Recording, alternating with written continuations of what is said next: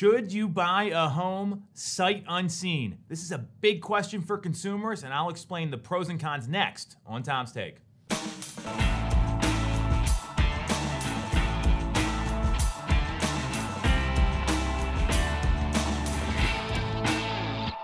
definitely going to want to watch this one. Buying a home without even seeing it sounds a little scary for a lot of people. Very common in other markets, especially vacation markets like Florida, the Jersey Shore, Arizona. This happens more than you think.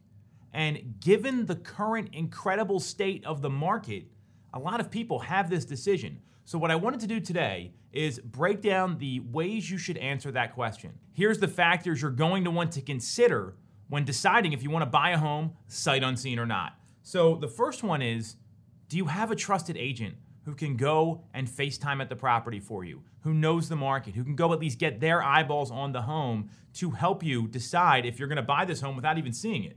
This is a big investment. There's a lot of money at stake here. So you've got to have that trusted advisor. As long as you trust that person, they know the market, they understand what you're looking for, it's going to be super critical. That's number one. The second thing, how well do you know the neighborhood? Think about this. You're buying the home you want to live in for the next 25 years.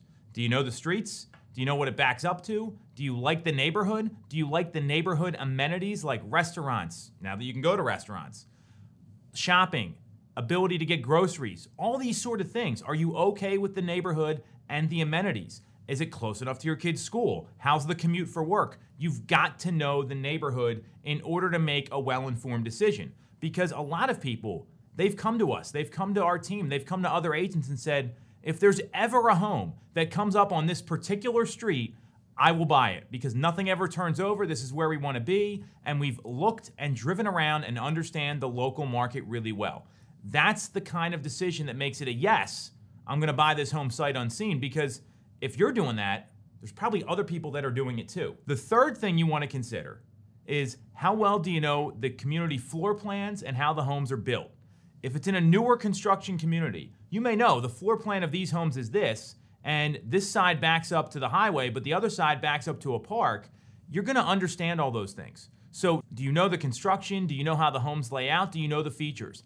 That's going to be hit or miss in this market here, especially in the greater Philadelphia area. We've got homes that are 150 years old and homes that are brand new. There's a whole gamut of age of properties, and that comes with a lot of different amenities for the floor plan and the structure of the home itself.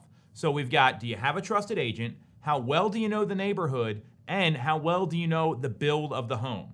Now, here's the other things you're going to want to consider, or the other pieces of data that will help you. Is there a floor plan available? Is there a Matterport or video tour available? And do you understand what homes are selling for in that particular segment of the market? And this is stuff your trusted agent should be able to track down for you.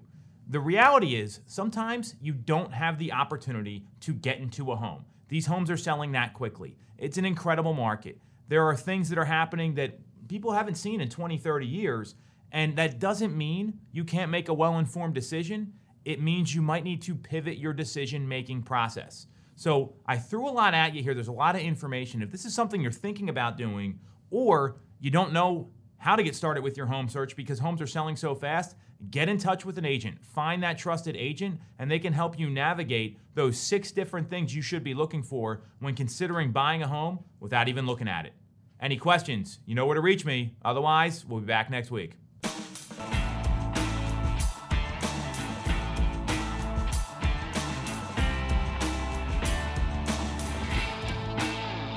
You're definitely going to want to watch this one.